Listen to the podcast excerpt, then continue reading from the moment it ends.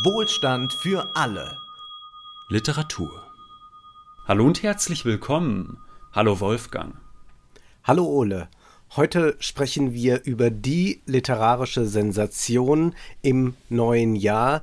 Michel Houellebecq hat uns überrascht mit einem 620-seitigen Werk. Niemand wusste vorher, was wird drinstehen und vor allem wusste niemand, dass dieser Roman überhaupt erscheint. Das ist erst vor wenigen Wochen bekannt gegeben worden. Deswegen müssen wir heute über Michel Houellebecq sprechen, denn er war schon einmal Thema bei uns bei Wohlstand für alle Literatur. Damals sprachen wir über Plattform. Dies ist, das können wir schon mal festhalten, ein sehr anderer Roman und dir, lieber Ole, obliegt jetzt die nicht ganz einfache Aufgabe, uns zu erzählen, worum es eigentlich in dem Roman Vernichten geht. Ja, es ist ein Roman, den man vielleicht der Einfachkeit halber, sagen wir mal, in zwei teilen kann, beziehungsweise in zwei Sphären. Es gibt einerseits eine politische Sphäre. Der Protagonist dieses Romans heißt Paul und er ist Ministerialbeamter. Er arbeitet im Wirtschaftsministerium für Bruno. Bruno ist der Wirtschaftsminister Frankreichs. Wir sprechen hier über die Jahre 2026 und 27, in denen dieser Roman handelt. Er ist also ein bisschen in die Zukunft verlegt. Paul arbeitet also für Bruno, den Wirtschaftsminister, der das Land ein bisschen auf Vordermann gebracht hat. Das heißt, äh, die Präsidentschaft seiner Partei scheint auch sicher zu sein und Bruno fragt sich nun, soll er antreten oder nicht, nachdem er das Land als Wirtschaftsminister nach vorne gebracht hat. Sein großes Problem ist, er ist kein großer Charismatiker. Ihm gegenüber steht innerhalb seiner Partei ein Fernsehstar. Das kennen wir ja auch aus anderen Ländern, dass die Fernsehstars in die Politik rücken. Und gegen diesen versucht er sich durchzusetzen, aber nicht erfolgreich. Der amtierende Präsident setzt durch, dass der Fernsehstar Präsidentschaftskandidat werden soll und Bruno soll ihm dann helfen dabei. Das ist der eine Teil dieses politischen Themas. Und dann ist es aber auch so, dass ein Video im Netz kursiert, in dem die Enthauptung Brunos dargestellt wird. Und es kursieren viele weitere solcher kryptischer Botschaften im Netz, die teilweise keinen realen Gehalt haben. Also diese Enthauptung Brunos hat es nicht wirklich gegeben, die ist inszeniert. Es gibt aber auch Videos, die dann im Netz auftauchen, verbunden mit kryptischen Botschaften aus Fünfecken und anderen Schriften. Ähm, und in diesen Videos sieht man dann tatsächliche reale Geschehnisse und vor allem Terrorangriffe, beispielsweise den Angriff auf ein Frachtschiff, das abgeschossen wird und mitsamt seiner gesamten Ladung versinkt. Und es gibt beispielsweise auch einen Angriff auf eine Samenbank und so versuchen sie dahinter zu kommen, was sind das denn für Aktivisten oder eigentlich schon Terroristen, die dahinter stecken. Und das ist erst einmal die relativ verschachtelte und komplizierte politische Situation dieses Romans, dass es diese Terroristen gibt und dann auch den Präsidentschaftswahlkampf. Auf der anderen Seite haben wir dann von Pol, dem Protagonisten, dem Ministerialbeamten, das Privatleben, was auch nicht viel weniger kompliziert ist. Pol steckt in einer schlechten Ehe, kann man sagen. Seit zehn Jahren gab es eigentlich kaum noch sexuellen Kontakt. Seit über einem Jahr ist er seiner Frau, die auch im Ministerium arbeitet, auch in der Wohnung gar nicht mehr begegnet. Da läuft also alles mehr schlecht als recht. Äh, sein Vater erleidet einen Schlaganfall, fällt ins Koma erwacht dann zwar wieder, aber nur bei minimalem Bewusstseinszustand. Er kann sich nicht wirklich bewegen, er kann nur mit Handkommunikation, also mit Handdrücken und durch das Schließen seiner Augen überhaupt ein bisschen kommunizieren. Und da ergibt sich eine große, komplizierte Familiensituation, die dann auf diesen 600 Seiten immer weiter verfolgt wird. Und auch die gesamte Familie Pols lernt man dort eigentlich kennen. Die konservativ-katholische Schwester, den äh, Bruder Aurelien, der eigentlich ein großer Verlierer ist. Und man merkt schon daran, wie ich versuche, diesen Roman zusammenzufassen. Es ist ein riesiges Werk, in dem unglaublich viel passiert. Und ich weiß auch gar nicht, ob man überhaupt über die letzten 50 bis 100 äh, ob man über die 50 bis 100 letzten Seiten des Romans, die definitiv die besten sind, wie ich finde, ob man dazu überhaupt zu viel erzählen sollte, Wolfgang.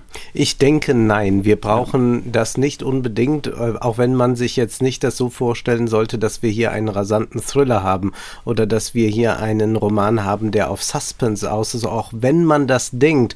Und natürlich ist dieser Roman enorm spannend, aber in einer Weise, wie man es nicht erwartet. Es geht also hier nicht darum, dass ein Roman versucht, diesem Whodunit-Prinzip zu entsprechen. Es wird Krimi Literatur gelesen. Arthur Conan Doyle und Agatha Christie wird Paul sehr spät im Roman anfangen, eifrig zu rezipieren. Aber dieser Roman ist ganz anders gebaut. Also hier geht es jetzt nicht darum, dass wir jetzt mit Spannung erwarten, na, wer ist dann der Täter hinter diesem Terrorismus. Es wird sehr viel spekuliert. Wir werden natürlich darauf noch zu sprechen kommen, inwieweit da auch eine gewisse äh, gesellschaftliche, wirtschaftliche Ideologie dahinter steht.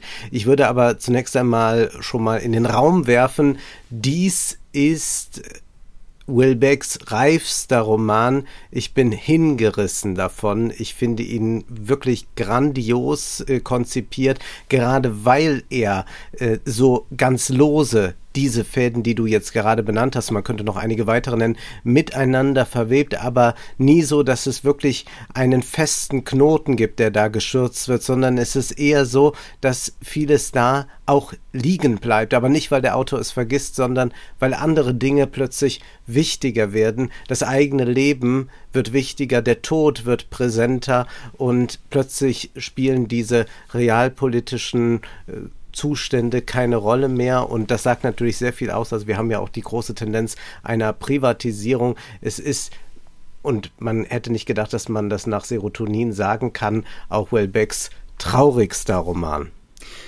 Ich äh, tue es mir schwierig tatsächlich mit einem Urteil über diesen Roman. Es ist, äh, wie du schon gesagt hast, überhaupt kein typischer Wellbeck. Er ist vielleicht auch für diejenigen, die Wellbeck sonst nicht mögen, ist das vielleicht wirklich mal ein guter Ansatzpunkt, sich diesen Roman zu Gemüte zu führen, weil es auch der wirklich am wenigsten vulgäre Wellbeck-Roman ist, kann man glaube ich sagen. Äh, es wurden Blowjobs gezählt. Viele waren enttäuscht, es gibt so wenig Blowjobs. Äh, viele dachten, es gibt nur einen, da haben sie nicht gründlich gelesen. Es gibt doch noch einige mehr, aber es ist nicht vergleichbar mit Plattformen oder sonstigen Werken von ihm. Ja, und vor allem ist es tatsächlich so, dass die äh, Liebe, äh, dass die Sexualität hier auch ein von Liebe erfüllter Raum ist. Das ist sicherlich ja. nicht ganz selbstverständlich bei Wellbeck. Ähm, und ich glaube, dass diejenigen, die Wellbeck sehr schätzen, dementsprechend auch oftmals enttäuscht waren jetzt von diesem Roman, weil er nicht ganz so scharfzüngig vielleicht ist, also nicht ganz so spitz wie einige vorherige Romane, vielleicht auch ein bisschen weniger lustig vulgär und dafür deutlich trauriger. Ich persönlich muss sagen, ich finde tatsächlich diese ersten knapp 500 Seiten für einen Wellbeck-Roman gar nicht so stark und ich finde dann aber, dass die letzten 50 bis 100 Seiten, bei denen, wie gesagt, man sich fragen kann, ob man da überhaupt hier groß übersprechen sollte, dass das wirklich das Größte ist, was Wellbeck je geschrieben hat auf diesen letzten 50 bis 100 Seiten, dass es unglaublich äh, berührend ist und ein wunderschönes Ende und dass man sowas von ihm nicht erwartet hätte. Was man aber auch dann der Thematik zugute halten muss. Also man merkt einfach, Welbeck beschreibt dann etwas, äh, den, die Präsenz des Todes im Leben, wo er einfach nochmal eine andere Ebene auch literarisch erreichen muss. Also das ist ja der Unterschied zur kitschiger Literatur, zur Schundliteratur, die schreibt über die großen Themen genauso wie über die kleinen Themen immer in irgendeinem komischen Gefühlsschwall. Wir kennen das ja aus den sozialen Medien, es wird unglaublich viel gefühlt, aber eigentlich ist das äh, wahnsinnig formlos und wahnsinnig unästhetisch und unambitioniert eigentlich. Und Welbeck ist ein ganz klassischer Autor, der sagt, gut, wenn ich dieses Thema aufgreife, dann muss ich das auch in einer adäquaten Form tun. Dann brauche ich auch eine Literarizität, die eine gewisse Ernsthaftigkeit hat. Und deswegen ist dann äh, in diesen 100 letzten letzten Seiten noch mal was ganz anderes erklommen, äh, was äh, vorher gar nicht erreicht werden musste. Vielleicht können wir einmal ein bisschen das Wirtschaftliche herausarbeiten, um uns dem anzunähern. Du sagtest schon, das spielt im Frankreich der Zukunft, aber 2027 nicht mehr ganz so weit weg. Wir erfahren, Frankreich geht es gut, nicht nur wegen des Luxussektors, sondern auch, liebe Autohersteller in Deutschland, ihr müsst stark sein, weil die Autoindustrie in Frankreich erstmalig aufholen konnte. Sie ist dann mit Daimler und Audi gleich gleich auf und es wird dann von einem Wirtschaftsjournalisten erzählt, äh, der bei der Verkündung der Meldung im Radio, im Radio geweint hätte. Also äh, solche äh, Ironien sind natürlich auch noch dabei. Und Citroën, und, Citroën ist in den Luxussektor ja, gegangen. Genau, Citroën ist im Luxussektor und jetzt äh, hat man damit die deutsche Autoindustrie eigentlich überholt. Es gibt dann nur noch die äh, absolute Luxusklasse, die aber in Großbritannien weiterhin verortet ist. Und das äh, ist zurückzuführen, heißt es dann so lapidar wohl noch auf die Monarchie, solange es sie gibt, verbindet man da irgend noch was Luxuriöses mit.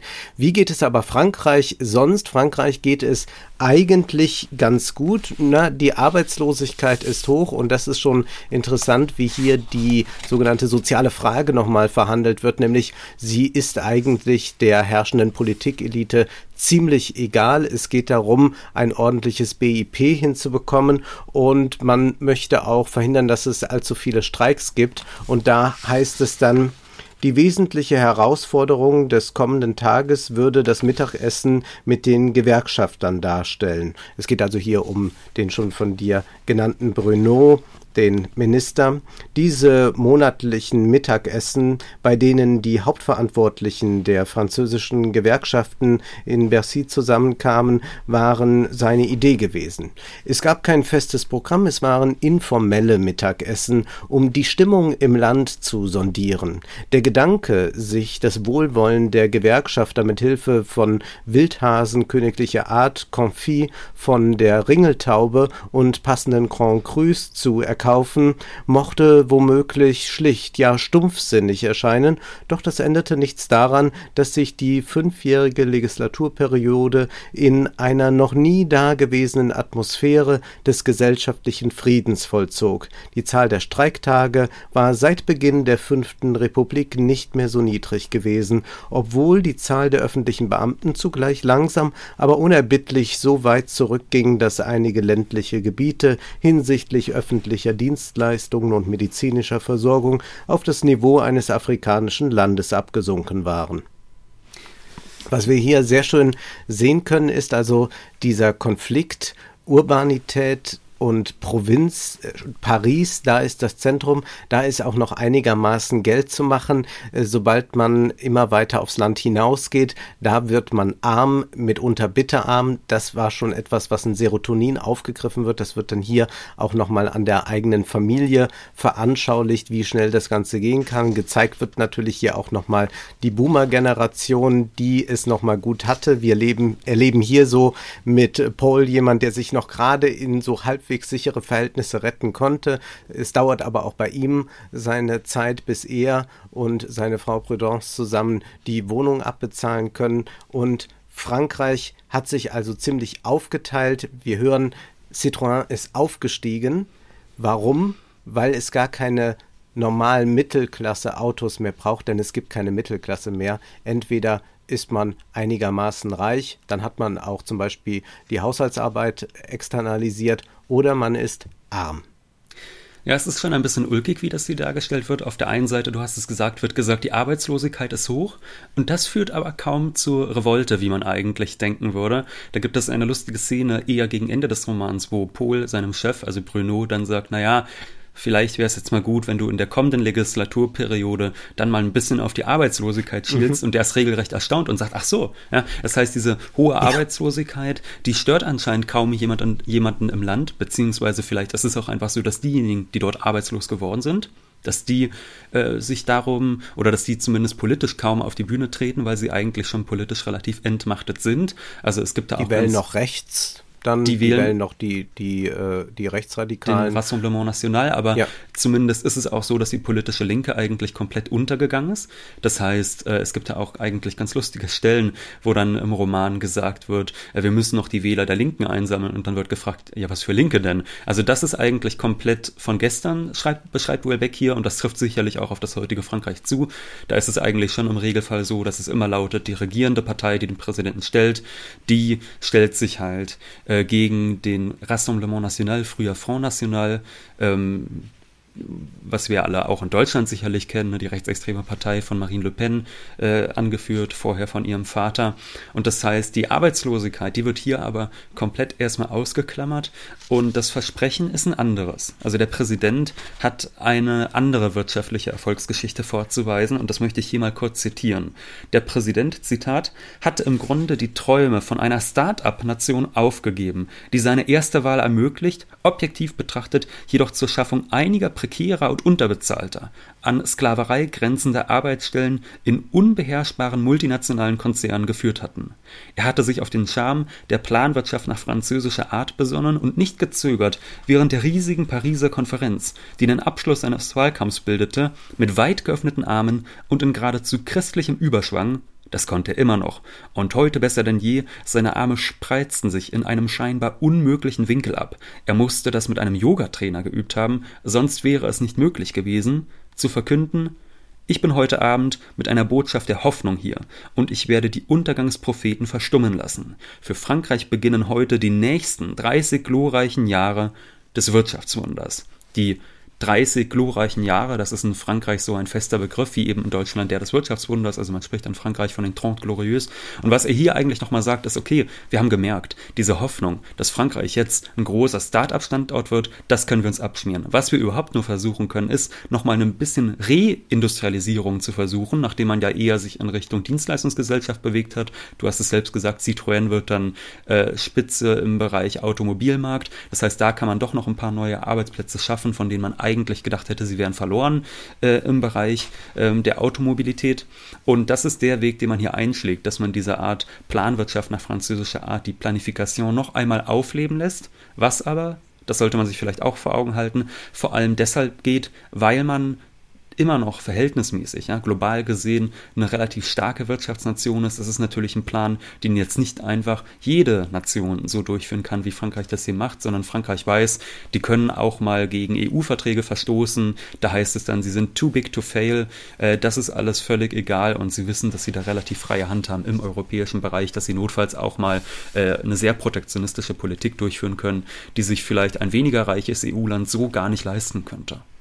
Das habe Bruno sehr schnell gelernt, dass man sich um die EU-Richtlinie überhaupt keine Sorgen ja. machen sollte. Man kann eigentlich anstellen, was man will. Hauptsache, man ist wirtschaftlich erfolgreich und die Wirtschaftspolitik nach außen hin sieht dann so aus, dass man selbstverständlich auf dem Luxussektor einiges exportieren kann. Aber dafür interessiert sich Bruno auch gar nicht so sehr. Nicht mal Bernard Arnault äh, möchte er empfangen. Immerhin der, äh, der reichste oder zweitreichste Franzose des Landes, der mit den äh, Luxuskonzernen reich geworden ist, das interessiert ihn nicht. Er hat so ein Steckenpferd, dass wenn er irgendwo im Ausland unterwegs ist, immer irgendwo äh, ein paar Atomkraftwerke unterbringen will, dass dann ein paar französische Atomkraftwerke gebaut werden. Mehr ist es aber eigentlich nicht. Der Freihandel wird äh, ziemlich abgewickelt, etwas, was auch schon durchschimmerte bei einigen Essays ja von Wilbeck. Er hatte sich ja auch zu Trump geäußert und hat da gesagt, dass wir jetzt wohl alle etwas protektionistischer werden, was ja tatsächlich so aussieht, auch wenn wir noch immer lange Lieferketten meines Erachtens behalten werden, ist das sicherlich eine Diagnose, die nicht falsch ist und die sich wahrscheinlich auch im Jahr 2027 noch mal stärker bewahrheiten wird. Es ist ja interessant, dass wir es mit einer äh, zwar doch sehr prosperierende Nation noch zu tun haben, aber durch Automatisierung hat sich auch es nicht ermöglicht, noch mehr Leute anzustellen. Man denkt darüber nach, ob man das dann vielleicht irgendwann mal in den Griff bekommt, indem man äh, Beamte mehr wieder einstellt oder dass man es irgendwie auf dem staatlichen Sektor tut. Äh, andererseits müsste man dann Geld sparen, denn man hat hier auch so eine Idee von schwarzer Null äh, im Kopf und sagt dann, ja, dann könnten wir vielleicht die Bildungsausgaben senken. Es gibt auch einfach zu viele Lehrer. Also man sieht, es ist eine Politik, die nicht mehr das Leben der jungen Menschen verbessern möchte, eine Politik, die nicht mehr wirklich ausgelegt ist auf die Zukunft und es gibt keinen richtigen Protest mehr dagegen, weil eine große Hoffnungslosigkeit vorherrscht, eine Hoffnungslosigkeit, die nicht nur bei Pol permanent präsent ist, sondern äh, die übertragbar ist auf das ganze Land oder auf ganz Europa. Und selbst die extremen Aktivisten und die Terroristen wissen eigentlich auch nicht mehr so recht, wo sie ideologisch stehen. Es ist ja so, um nochmal diese private Seite mit reinzubringen, der Vater ist schwer krank von Pol und dann soll seine Familie nicht mehr einen richtigen Zugang zum Vater haben im Krankenhaus. Das soll eingeschränkt werden. Auch da spielt die Gewerkschaft eine Rolle. Wir lassen die Details mal weg. Jedenfalls äh, gibt es dann auch einen Plot, der so aussieht, dass der Vater von Euthanasie-Gegnern entführt wird im Auftrag der Familie, damit sie den Vater zu Hause pflegen können. Und dieser Brian, der gehört zur rechten Szene in den USA und äh, man ist international irgendwie verquickt miteinander. Äh, RW, das ist der Schwager, der war früher mal bei den Identitären tätig, der hat nochmal den Kontakt hergestellt. Also hier sind dann auch die Rechten und äh, die Mitte-Leute innerhalb der Familie Familie irgendwie beieinander und man spricht gar nicht über Politik. Und selbst auch dieser Brian, der sich da als ähm, radikaler Aktivist hervortut, der immer solche Aktionen durchführt, über den heißt es äh, dann, also er wird gefragt, ob es über ihn auch eine Akte gäbe beim ähm, äh, Bundesverfassungsschutz sozusagen, ob die auch etwas für ihn wüssten. Und dann heißt es da, oh ja, ich habe dort bestimmt meine eigene kleine Akte, meine Jungs aber nicht die sind für die Dienste unbeschriebene Blätter. Er hat nämlich da immer so ein paar Assistenten dabei, äh, solche äh, muskulösen jungen Typen, die ihm dann helfen, diese Aktion durchzuführen. Und da heißt es, mit einer gewissen Zuneigung im Blick wandte er den Kopf in Richtung seiner Handlanger, die vor ihren Texas-Tellern und ihren Flaschen Morgon zu kapitulieren begannen. Große, friedliche Ochsen, die anfangs eher völkische Rassisten, dann aber bedingungslos bereit gewesen waren, sich für die jüdisch-christliche Moral, wenn nicht gar die Moral im Allgemeinen zu engagieren. Für sie gab es da keinen erkennbaren Unterschied, und vielleicht hatten sie damit sogar recht, sagte sich Brian. Er wusste es auch nicht mehr so genau. Das, was wir hier erleben, ist also, dass selbst die großen Ideologen eigentlich keine Ideologie mehr haben und seien sie noch so idiotisch, sondern sie haben irgendwas diffuses noch von Moral und Werten und finden das nicht so gut. Ähm, Brian entwickelt dann eine Theorie, dass wir eigentlich eine Gesellschaft sind, die äh, alle alten Menschen hasst. Er sagt, der eigentliche Grund für die Euthanasie ist, dass wir die Alten nicht mehr ertragen können. Wir wollen nicht einmal wissen, dass es sie überhaupt gibt. Deshalb färchen wir sie an speziellen Orten ein, wo die anderen Menschen sie nicht sehen. Auch ein Thema, das immer wieder bei Wellbeck äh, vorkommt. Also seine These ist nicht, dass äh, die Alten nicht auf die Jungen acht geben, sondern genau umgekehrt äh, sei es, äh, wir seien eine Gesellschaft, die die Alten hasst, die versucht, diese Alten und damit auch den Tod aus dem Leben auszuschließen. Um noch mal kurz zurückzukommen auf das, was du eben berichtet hattest, es ist tatsächlich ein bisschen seltsam hier erzählt. Es ist ja gar kein so großer wirtschaftlicher Erfolg, der da erzielt wird.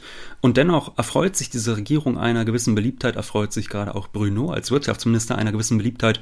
Und das liegt eben daran, dass Frankreich trotzdem immerhin noch im internationalen Vergleich nicht ganz so schlecht dasteht. Und das ist eigentlich das, worüber man sich dann freut und gar nicht mehr darüber, dass es einem wirklich selbst noch gut ginge. Da gibt es eine Stelle, Fälle, wir haben schon erwähnt, es gibt ja einen terroristischen Angriff auf Containerschiffe und da versinkt ein chinesisches Containerschiff und das führt dann zum Beispiel dazu, dass die chinesische Wirtschaft weniger attraktiv wird, dass äh, da auch die Lieferketten unterbrochen sind und dass dadurch die französische Außenhandelsposition verbessert wird. Das heißt, nur überhaupt durch ein negatives Verhältnis zu den anderen Staaten kann man selbst sich noch seinem eigenen Wahlvolk als gut verkaufen, völlig unabhängig davon, ob man selbst etwas Gutes bezweckt oder nicht. Es gibt hier also eine ganz, also neben einer gewissen, sage ich mal, Kapitalismus- und Globalisierungskritik gibt es hier vor allem auch eine Demokratiekritik. Das heißt an einer Stelle, das Betriebsgeräusch der Demokratie klang für Pohl wie ein leises Summen. Denn er ist ja auch in diesem Wahlkampf dann mit drinne, in dem Bruno den TV-Moderator, der da antritt gegen den äh, Rassemblement National-Kandidaten, den er da unterstützt. Und da merkt Pohl einfach, wie wahnsinnig zynisch dieses ganze Spiel ist und dass das gesamte demokratische Geschehen in Frankreich alle paar Jahre darauf hinausläuft, dass man sagt, okay, damit wir den Rassemblement, Rassemblement National-Kandidaten verhindern, müssen wir uns jetzt alle hinter dem bürgerlichen Präsidentschaftskandidaten versammeln. Und um irgendwelche Inhalte geht es da gar nicht mehr. Es geht allerhöchstens nur noch darum, dass man den Leuten die Illusion vermittelt. Sie würden weiterhin in einem glorreichen und mächtigen Land leben. Das ist dieser typisch französische Patriotismus, dass man sich da was auf eine gewisse Vormachtstellung in der Welt einbildet. Und da heißt es dann, die Aufgabe der Präsidenten der Republik der Premierminister oder Könige, kurz gesagt der Inhaber des höchsten Staatsamtes, sei wie eh und je nach besten Kräften die Interessen des Landes, der Republik oder des Königreiches zu verteidigen, für das sie verantwortlich seien, und dies sei durchaus vergleichbar mit den Aufgaben eines Unternehmers, der die Interessen seiner Firma gegenüber den ständig vorhandenen Interessen konkurrierender Firmen wahren muss. Es sei eine schwierige Aufgabe, der jedoch das gleiche Prinzip zugrunde liege, und sie setze weder eine ideologische Entscheidung noch eine bestimmte politische Ausrichtung voraus. Und ich glaube, eine bessere Demokratiekritik kann man eigentlich kaum liefern. Was er damit ja sagt, ist, ist es völlig egal, was man als Politiker möchte oder nicht. Man hat in einem kapitalistischen System, genauso wie ein Unternehmer versuchen muss, ne, bei Marx heißt es ja, ein Kapitalist schlägt viele andere tot, genauso ist es global gesehen auch, wenn man so eine große Wirtschaftsnation regiert, dann kann man sich überhaupt nicht um andere Nationen scheren, man kann sich auch nicht um Völkerverständigung scheren, sondern es geht darum, die Platz zu machen und seine Außenhandelsbilanz zu vergessen, äh, verbessern. Und das ist das, was dann natürlich völlig zu Recht auch dazu führt, dass die Menschen sich von der Demokratie abwenden, das als postdemokratische Zustände ansehen. Und das wird dann auch äh, wunderbar illustriert gegen Ende hin, wo Pohl dann in der Wahlkabine steht und sein Kreuzchen ja, machen soll. Lass, und, ja. Lass uns doch noch einen Moment warten, damit und nochmal gerade bei dem König bleiben. Also was hier passiert ist zu sagen, es ist eigentlich vollkommen egal. Wir hatten zwar französische Revolution und alles und wir haben jetzt eine Republik, aber eigentlich ist die Aufgabe immer noch dieselbe. Es gibt einen Wettbewerb unter den Staaten, wie es einen Wettbewerb zwischen Unternehmen gibt.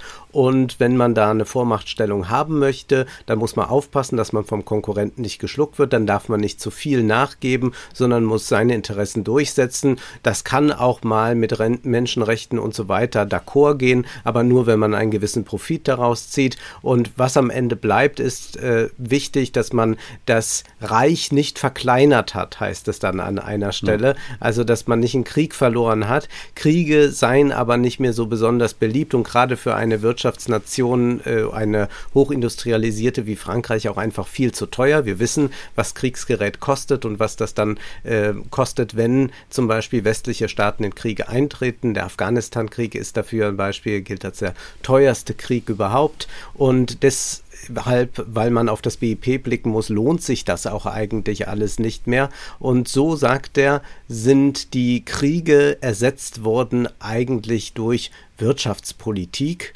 und da wird jetzt ausgefochten, wer der Stärkere ist und da darf man halt nicht zurückstecken. Und das ist auch der Grund, warum man natürlich EU-Richtlinien, Klimawandel und so weiter irgendwo links liegen lassen kann, wenn es darum geht, ein entsprechendes BIP zu produzieren. Und das gelingt diesem Bruno und Pohl hat das alles durchschaut und es wird in so einer äh, nicht skandalisierenden, sondern ganz abgeklärten Weise uns ja präsentiert und das summt halt so das Maschinchen vor sich hin und immer mal wieder macht man dann alle fünf Jahre dieses Spektakel. Man würde gerne es eigentlich noch ein bisschen weiter dehnen, also warum muss man so oft wählen gehen? Es stört ja auch immer den ganzen Ablauf, ja. Und dieser Präsident, der jetzt den neuen da bestimmt hat, hat das ja nur getan, um in fünf Jahren wiederzukommen, denn eigentlich möchte man eine unbegrenzte Amtszeit haben, denn das, was wir jetzt unter Demokratie verstehen, das funktioniert mit der neuen wirtschaftspolitischen Weltordnung eigentlich eigentlich nicht mehr so gut. Deswegen muss man der Demokratie ein bisschen die Macht entziehen, also der Bevölkerung die Macht entziehen. Das ist ähm, so klug aufge. Äh, dröselt und es ist überhaupt nicht in dem Sinne von populistisch, also jetzt die oben hören nicht mehr auf uns, sondern er zeigt tatsächlich, wie dieses System funktioniert und es ist ein Buch, das ich glaube ich auch jedem jungen Menschen besonders empfehlen will, also gerade wer politische Ambitionen hat, nicht weil ich alle Leute davon abhalten will, politische Ambitionen zu haben, aber ich glaube, man sollte gleich mit einer gewissen Desillusionierung in eine Sache reingehen, um dann vielleicht wirklich noch etwas hin und wieder verändern zu können, bevor man äh, da groß kommt und sagt, ja, ich hatte mir das alles so vorgestellt. Also dieser äh, Idealismus, äh, der zumindest immer auch noch medial so konzertiert wird und der, der immer Applaus findet. Und heute retten wir wieder die Demokratie. Wir kennen ja da auch unsere Twitter-Leute, ne? die, die auch ja. jeden Tag die Demokratie aufs Neue retten die sollten alle mal diesen Roman lesen. Es ist äh, für mich wirklich eine der besten Demokratiekritiken, äh, die ich je gelesen habe. Und es ist dabei völlig unpolemisch ja, ich würde tatsächlich sagen, dass das eigentlich schon eine äh, mitunter fast marxistische Analyse von Demokratie ist, die hier stattfindet, die tatsächlich sich einfach mal anguckt, was hat denn der demokratische Staat zu tun? Ja, der hat halt den kapitalistischen, äh, die kapitalistische Volkswirtschaft zu regeln. Und das ist das allererste, was er schaffen muss, um überhaupt mal erfolgreich zu sein. Das heißt, hier wird sich komplett von allen hübschen kleinen Illusionen befreit. Und das ist ja was, was man immer wieder sehen kann, wenn linke oder linksliberale Parteien in Regierungen kommen und da nicht alles, was sie vorher vollmundig versprochen haben, durchsetzen können, weil man sich ja immer noch im Vergleich zu anderen Wirtschaftsstandorten zu bewahren hat, etc. Wie du schon gesagt hast, all diese Illusionen, die werden hier in diesem Roman gesprengt und das ist wirklich eine große Leistung. Was ist noch? Und er ist ja. ein marxistischer Autor. Ich würde es auch so mal sagen. Also da ist noch etwas mhm. anderes. Und da, da, also was er ganz klar auch sagen würde, ist, da gibt es anthropologische Konstanten. Und wenn diese auch nicht mehr ermöglicht werden können. Also wenn so etwas wie die Liebe zwischen zwei Menschen nicht mehr möglich ist, wenn die Dekadenz, das ist ja ein ganz großes Thema in diesem Roman auch, auch wenn es nur, glaube ich, dreimal genannt wird als Dekadenz, wenn diese sich so weit durchgedrückt hat, dass sie omnipräsent ist, dann ist eigentlich alles verloren. Und das ist auch die konservative Seite von Welbeck, aber eine sehr humanistische Seite. Er ist ja jemand, der äh, ganz, ganz äh, klar immer wieder dafür plädiert, dass man äh, die Kranken nie vergessen darf, äh, dass man äh, nie Behinderte ausschließen darf. Also das ist etwas, was in seinen Essays sehr wichtig ist. Und das schimmert hier auch durch, beziehungsweise wird hier auch ganz explizit. Und ich finde aber bei seinen wirtschaftlichen Betrachtungen ist er äh, unglaublich marxistisch, vielleicht auch deshalb, weil er einfach nur den Liberalismus äh, zu Ende denkt und dann kommt man auch wieder beim Marxismus raus, was die Analysefähigkeit äh, äh anbelangt. Aber wir kommen gleich nochmal auf den Liberalismus ja. zu sprechen. Du wolltest es noch sagen mit der äh, Wahl. Also ist ist ja dann so, dass er auch wählen soll, Paul, und äh, da in die Wahlkabine eigentlich wie immer reingeht und er sagt auch, naja, es ist halt wieder so eine Mehrheitsentscheidung, die man trifft, aber an sich seien auch Mehrheitsentscheidungen gar nicht so schlecht. Äh, generell empfiehlt es sich auch, wenn man in der Raststätte ist, ein Tagesgericht zu bestellen. Ja, äh, weil du eben sagtest, äh, Liberalismus zu Ende gedacht, meinst du damit jetzt liberale Werte? Weil das ist ja so die, äh, das ist, was der Marx beschreibt, dass er sagt, Freiheit und Gleichheit konsequent zu Ende gedacht, führt dazu, dass Freiheit und Gleichheit aufgehoben werden. Das ist ja quasi das Urteil über die bürgerliche Gesellschaft, dass sie die Werte, die sie erst einmal setzt, überhaupt nicht mhm. einlösen kann. Oder wie meintest du das jetzt? Das meine ich einmal äh, dahingehend und dann auch zu sagen, naja, wenn man sagt, äh, der Profit ist das, was zählt, dann muss man ja nicht noch äh, kommen und sagen, wir sind hier angetreten, die Demokratie zu retten oder wir wollen hier ja. was für die Menschenrechte tun oder für den Frieden oder was weiß ich, sondern dann sagt man einfach, wie dieser Bruno und wie Paul letztlich auch, sowas müssen wir tun, um das BIP nochmal zu steigern. Ah ja, die Autoindustrie ist doch eigentlich ein wichtiger Sektor, da sollten wir mal irgendwas tun. Die Arbeitslosen, naja, das ist ein Problem, da können wir uns immer noch mit beschäftigen. Wird dann auch gesagt, sei auch schwierig zu lösen. ja, und damit wird es dann einfach weggeschoben. Also das ist absolut äh, die, die liberale Logik mal wirklich äh, ganz transparent ausgesprochen und wir erfahren das ja nur, weil wir als Leser mit im Hinterzimmer sitzen. Also mhm. diese Gespräche zwischen Paul und Bruno mitverfolgen. Es ist ja keineswegs so, dass ähm, ein Bruno oder ein anderer Kandidat so auftreten würde und das äh, ganz öffentlich machen würde, worum es da eigentlich geht, sondern man spielt ja dieses Spektakel mit mhm. und hat auch dann immer gewisse Theorien. Äh, man braucht äh, auch so ein bisschen Influencer-Marketing, um erfolgreich zu sein als Politiker heute. Das wird dann alles so durchgespielt aber das ist eigentlich ein reiner medialer Zirkus, bei dem es ja so weit gehen soll, dass Bruno dann ähm, überlegt, ob er mal zum Haus seines Vaters fahren sollte, weil da könnte er nochmal so eine gewisse Nähe zum ähm, einfachen französischen Volk herstellen. Du hast es vorhin schon gesagt, dieser Roman ist sehr, sehr stark konzipiert und äh, du hast eben schon dieses Thema der Oberfläche angesprochen. Wir blicken hier als Leser mal unter die Oberfläche. Wir blicken hinter den Vorhang quasi des Theaters und sehen, was in irgendwelchen politischen Hinterzimmern besprochen wird. Und es gibt aber noch eine weitere Oberfläche, die durchbrochen wird. Und ich würde sagen, das Bewusstsein der bürgerlichen Gesellschaft, da wird hier mal unter die Oberfläche gegangen. Denn es gibt immer wieder Traumsequenzen von Pohl, in dem ganz viel aufschimmert von dem, was er vielleicht auch versucht hat, lange Zeit, vielleicht auch aus einem gewissen schlecht, also aus einem schlechten Gewissen heraus, von sich fernzuhalten. Denn Pohl ist ja, das haben wir schon gesagt, gesagt, eigentlich ein ganz typischer Wellbeck-Protagonist. Er ist Ministerialbeamter. Das ist ja was, was wir sehr häufig sehen, dass man Menschen hat in äh, oftmals sogar Bullshit-Jobs, das kann man jetzt bei Pohl nicht sagen. Er übt seinen Job tatsächlich sehr gewissenhaft aus, aber trotzdem in staatlich bezahlten Berufen, die jetzt nicht, sage ich mal, Mehrwerte in der Fabrik schaffen oder so. Da ist Pohl genau. eigentlich. Und nicht ganz an der Spitze, das ist immer wichtig bei Wellbeck. Ja, nicht ganz an der Spitze. Und bei seinem Vater ist es auch so, dass der in Staatsdiensten war. Er hat. Ähm, für, für den, den Geheimdienst gearbeitet. Ja. Genau. Er hat für den Inlandsgeheimdienst gearbeitet. Das heißt, wir haben ja eine Familie im Staatsdienst quasi, die sehr privilegiert dadurch war. Und da gibt es eine Stelle, wo äh, Pohl das auch selbst feststellt, wie privilegiert er eigentlich im Leben war und dass er das eigentlich immer wieder zu verdrängen versucht hat. Und da sagt er, um ehrlich zu sein, musste ich nie wirklich dafür kämpfen, meine Interessen zu wahren. Ich hatte wohl das, was man ein privilegiertes Leben nennt. Wann immer ich mit dem Universum der Vergünstigungen in Berührung gekommen bin, habe ich mich ein wenig geschämt und lieber weggesehen. Mir ist es wohl bisher gelungen, mir einige Illusionen über die Welt zu bewahren. Das heißt, ich weiß, dass es sich um Illusionen handelt, aber ich bin mir eben nicht zu 100% sicher. Verstehen Sie?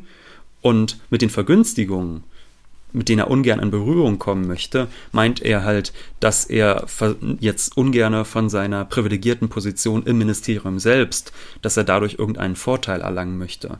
Was er aber völlig in Ordnung findet, ist, dass er sein ganzes Leben lang ein privilegiertes Leben geführt hat. Und das ist etwas, was er ungern reflektiert, wie er an dieser Stelle zugibt. Und das ist dann aber das, was in seinen Träumen stattfindet. In seinen Träumen, da trifft er dann tatsächlich mal auf die armen Menschen. Er träumt sich zum Beispiel in einem Badeurlaub und träumt dann, wie er aus dem Wasser wieder aussteigt äh, und an den Strand kommt. Und das liest sich fast schon ein bisschen wie in Gisela Elsners Otto der Großaktionär.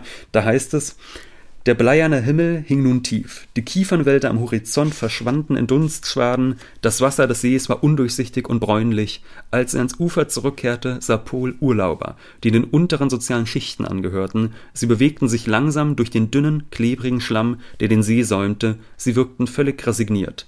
Das sei zwar ein miserabler Urlaub, erklärte ihm einer von ihnen, aber eben auch sehr viel billiger. Und hier sehen wir dann in den Traumwelten von Pol, da gibt es mehrere Träume, äh, wo es darum geht, wie Menschen zum Beispiel auch eine Treppe nach oben schreiten, also wie sie gemeinsam nach oben gelangen. Und da blickt er voller Verachtung auf die, die hinter ihm kommen und dies noch ein bisschen leichter haben. Also er freut sich nicht für sie, dass es ihnen besser geht, sondern blickt voller Verachtung auf sie. Und in diesen Traumwelten wird eigentlich immer die Oberfläche, würde ich sagen, des bürgerlichen Bewusstseins durchbrochen und das, was man sich normalerweise nicht eingesteht als privilegierter Mensch, aufgegriffen.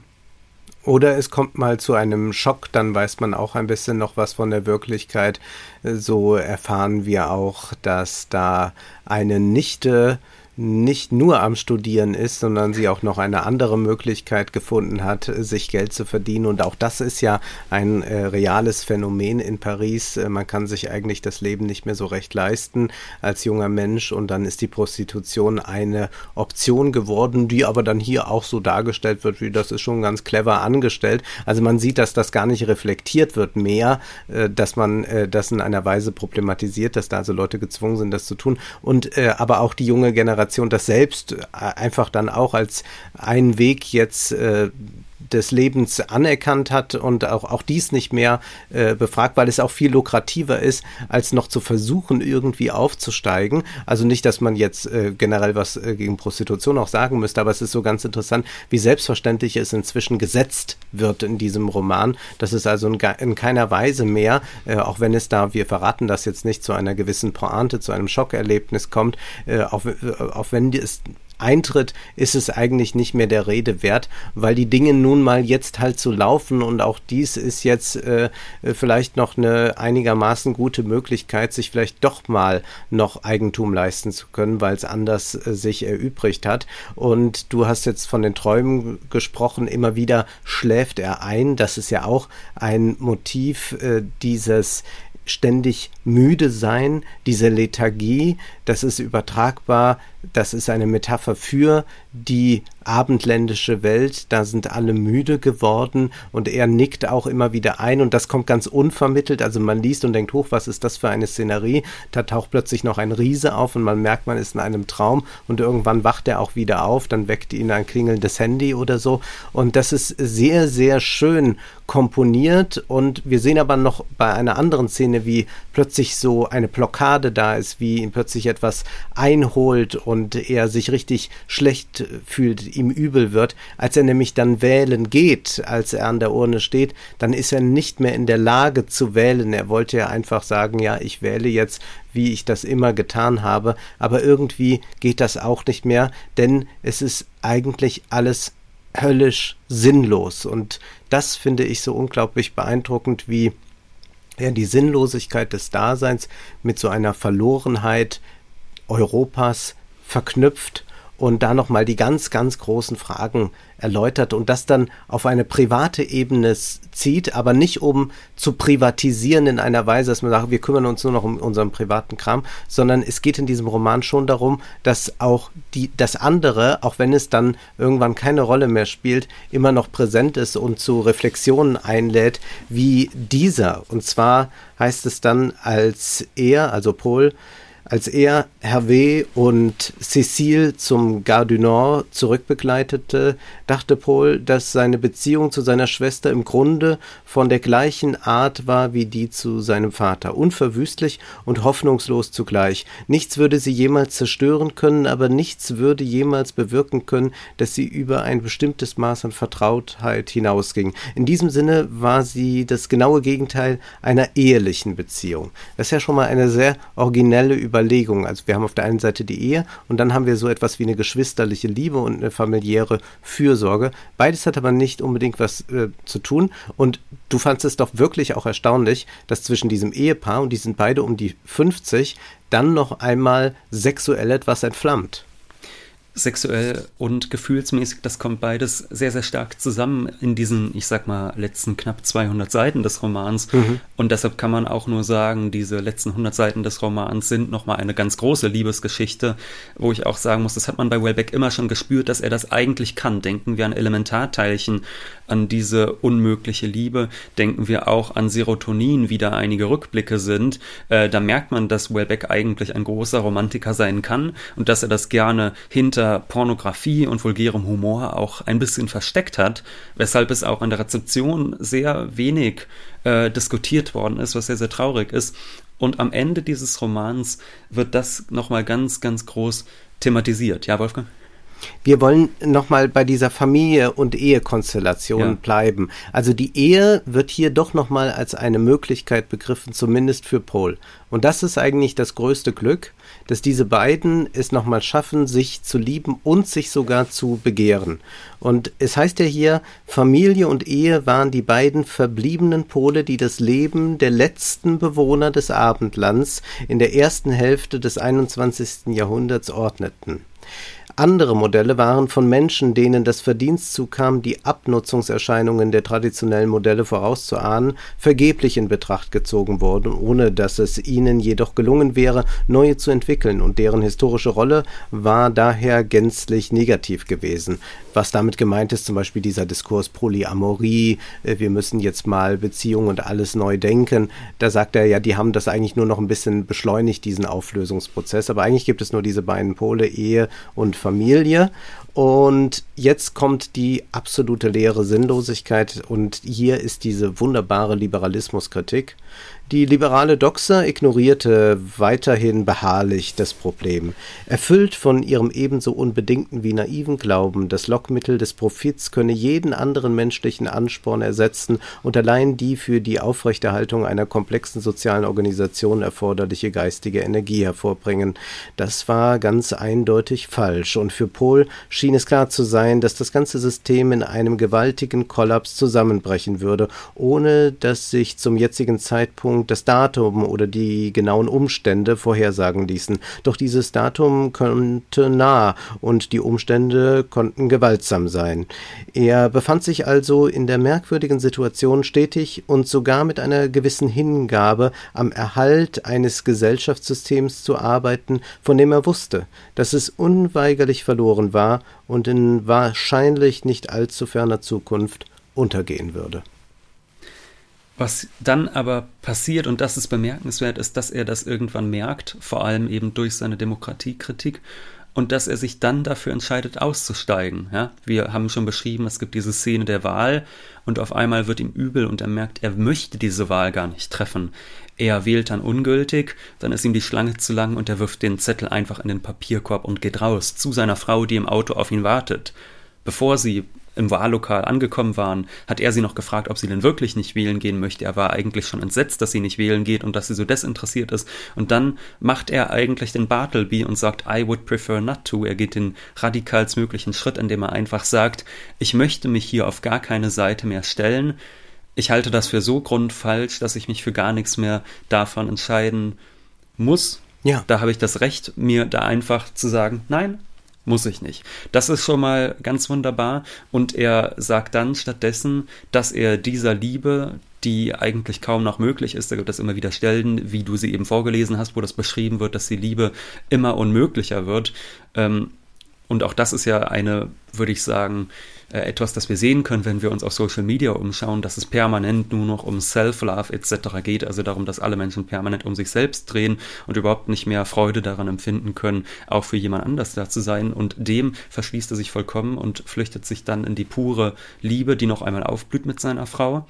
Und es gibt da, das möchte ich vielleicht noch einmal erwähnen, eine zweite Liebesgeschichte, die besonders interessant ist. Also eigentlich sind es ganz viele Liebesgeschichten, die mhm. in diesem Roman erzählt werden, die interessant sind. Aber es gibt eine, die für Welbeck ein bisschen aus der Reihe fällt. Denn wir haben ja schon vorhin gesagt, Welbeck-Protagonisten sind im Regelfall privilegierte 50-jährige Männer, die irgendwelche Ministeriumsjobs haben.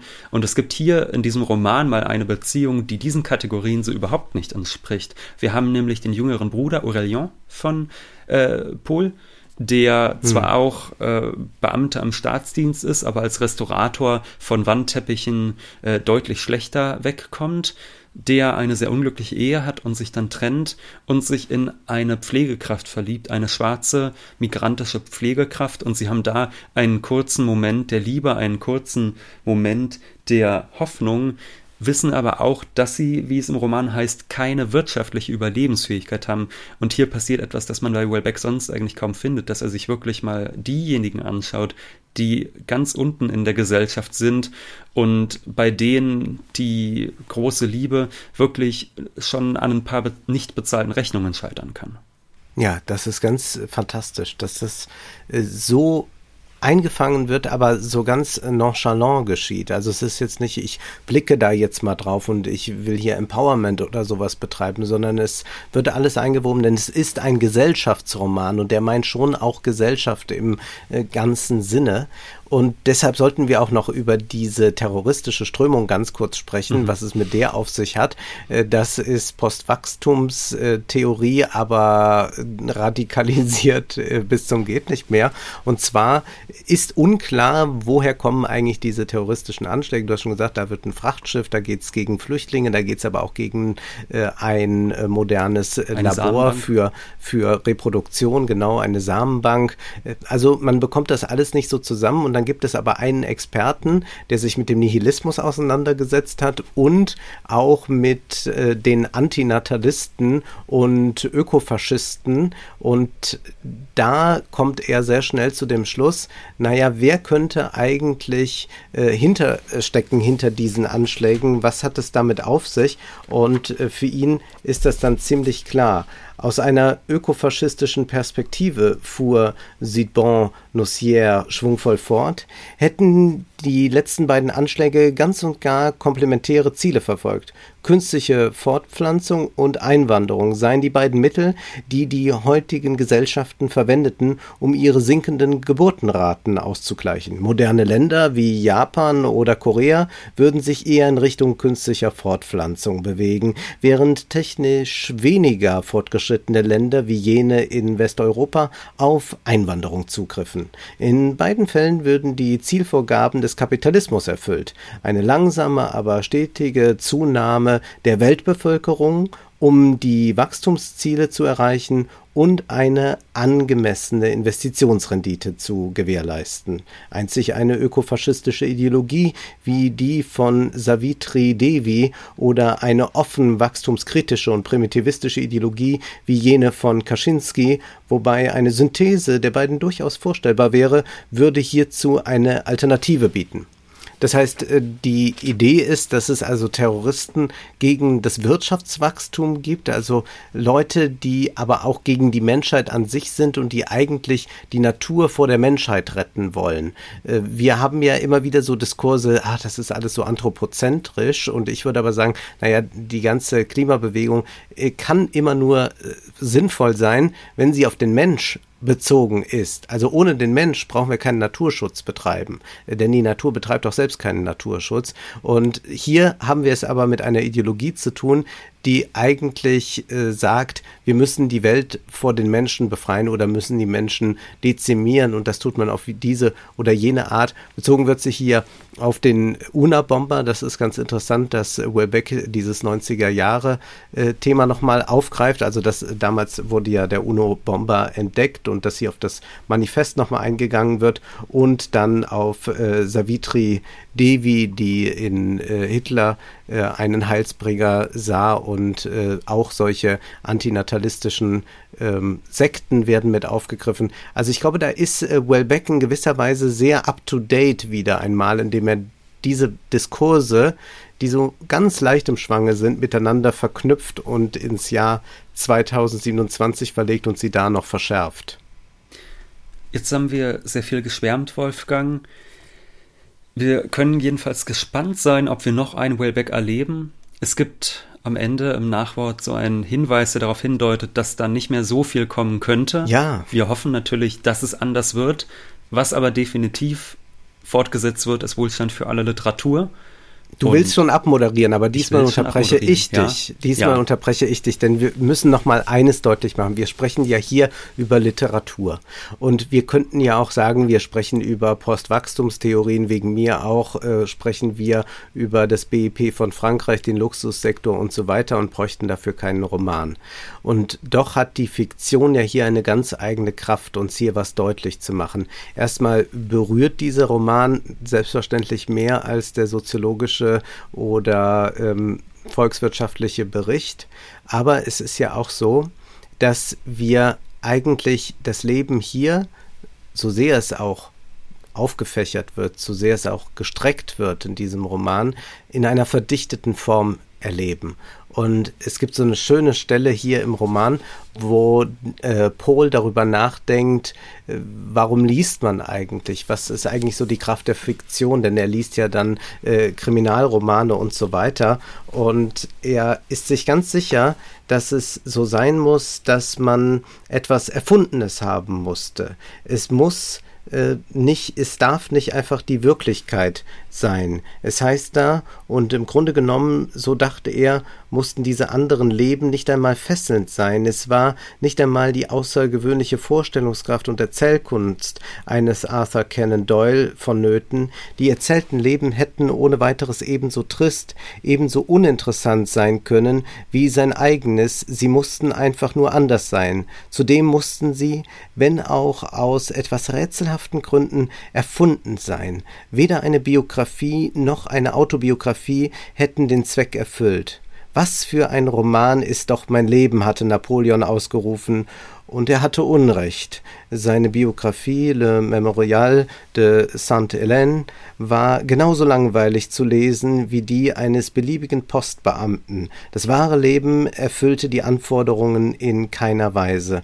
Also ein wunderschönes Plädoyer nochmal für die Literatur, für die Fiktion, die etwas näher an uns hereinholen kann als die Wirklichkeit. Es ist nie nur die Abbildung in der Wirklichkeit, obwohl wir es hier mit einem Roman zu tun haben, der wenig Science Fiction ist, sondern der ganz klar in der Tradition des Realismus steht. Und ich bin, also du merkst es äh, am Schwärmen und bin begeistert. Äh, würdest du, da muss ich doch doch mal fragen, wo, wo würdest du denn den Roman jetzt einordnen? Also du sollst jetzt keine äh, Wertungstabelle machen, aber wie würdest du ihn jetzt von den 100 Seiten, die du schon sehr gelobt hast, mal abgesehen als Ganzes einordnen?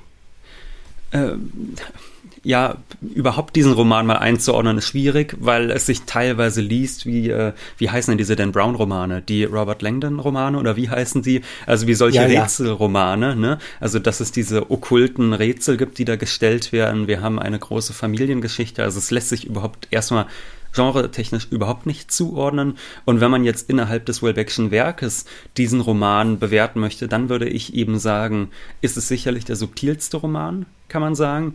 Und ich glaube, dass ich deshalb auch lange Zeit über, so verrückt das jetzt klick mag, etwas enttäuscht war, weil ich gehofft hatte, dass das vielleicht so offen ökonomisch ist, wie das beispielsweise Plattform ist, wo ganz mhm. offen das Ökonomische angesprochen wird, wohingegen man das hier mitunter ich meine, wir haben jetzt einige sehr explizite Stellen vorgelesen, aber ja. oft muss man das auch eher so zwischen den Zeilen hervorlesen, wie beispielsweise in diesen Traumsequenzen. Deshalb war ich jetzt ehrlich gesagt erstmal von den ersten 400, 500 Seiten enttäuscht und fand dann die letzten 100 Seiten großartig. Nach diesem nach diesen jetzt über 50 Minuten, muss ich gestehen, haben wir jetzt beide so viel geschwärmt, dass mir der Roman äh, immer besser gefällt. Und dementsprechend würde ich sagen, dass es der subtilste Roman ist, dass wer den vulgären Wellbeck nicht mag, ihn unbedingt lesen sollte. Wer den vulgären Wellbeck mag, sollte ihn erst recht lesen, denn dann kann man merken, was Wellbeck eigentlich noch alles kann. Von daher gibt es eigentlich kaum einen Menschen, dem man diesen Roman nicht ans Herz legen sollte und auch die vulgären Stellen, die wir im Kopf haben, mhm. äh, aus den anderen Romanen, lesen sich wieder anders. Denn ja. es war ja immer, du hast es ja schon gesagt, etwas anderes auch noch da. Also es ging nicht einfach nur darum, äh, leer zu provozieren, sondern es musste vielleicht dann sein, und jetzt ist ein Stadium der Reife hier erreicht, bei dem das dann vielleicht nicht mehr vonnöten ist und wo die alltäglichen Beobachtungen oder Ideen, die man so unglaublich nachempfinden kann, plötzlich einen umhauen, wenn man das liest. Also ich gestatte mir jetzt, bevor du abmoderierst, mhm. äh, gestatte ich mir eine letzte Stelle vorzulesen, weil es mich so begeistert hat. Und zwar heißt es da, Paul erinnerte sich noch an den Tag, an dem sein Zahnarzt ihm mitgeteilt hatte, dass er in den Ruhestand gehen würde. Damals hatte er Bruno noch nicht gekannt, seine Beziehung zu mit Prudence hatte es noch nicht gegeben. Als der alte Herr ihm angekündigt hatte, dass er die Tätigkeit einstellen würde, war er von einer ungeheuren, fürchterlichen Welle der Traurigkeit ergriffen worden. Es, er wäre fast in Tränen ausgebrochen bei dem Gedanken, dass sie sterben würden, ohne sich wiederzusehen, obwohl sie sich nicht besonders nahe gestanden hatten. Ihre Beziehung war nie über die zwischen Arzt und Patient hinausgegangen. Er konnte sich nicht einmal daran erinnern, dass sie jemals ein echtes Gespräch miteinander geführt hätten, dass sie über irgendein anderes Thema als Zähne gesprochen hätten. Was er nicht ertrug, stellte er besorgt fest, war die Vergänglichkeit an sich, es war die Vorstellung, dass eine Sache, worum auch immer es sich handeln mochte, endet. Was er nicht ertragen konnte, war nichts anderes als eine der wesentlichen Bedingungen des Lebens.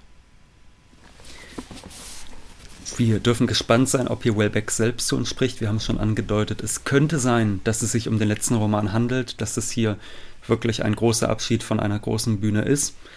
Wir werden auf jeden Fall weitermachen. Wir lesen in knapp einem Monat Catherine Gores Der Geldverleiher, ein Roman, der den wenigsten bekannt sein dürfte. Wir hatten ihn schon in unserem Literaturspezial zu Charles Dickens angekündigt, dann kam uns Wellbeck jetzt dazwischen, aber natürlich wird dann in knapp einem Monat Catherine Gores Geldverleiher gelesen, ist in der anderen Bibliothek erschienen, übersetzt von niemand anderem als Theodor Fontane, der damals noch als junger äh, Apothekenlehrling diesen Roman übersetzte. Wir sind gespannt und nun ist erst einmal Schluss für heute, denn Zeit ist Geld. Prosit. Das war Wohlstand für alle. Ihr könnt uns finanziell unterstützen. über paypal.me-ole und Wolfgang oder über die in der Beschreibung angegebene Bankverbindung. Herzlichen Dank!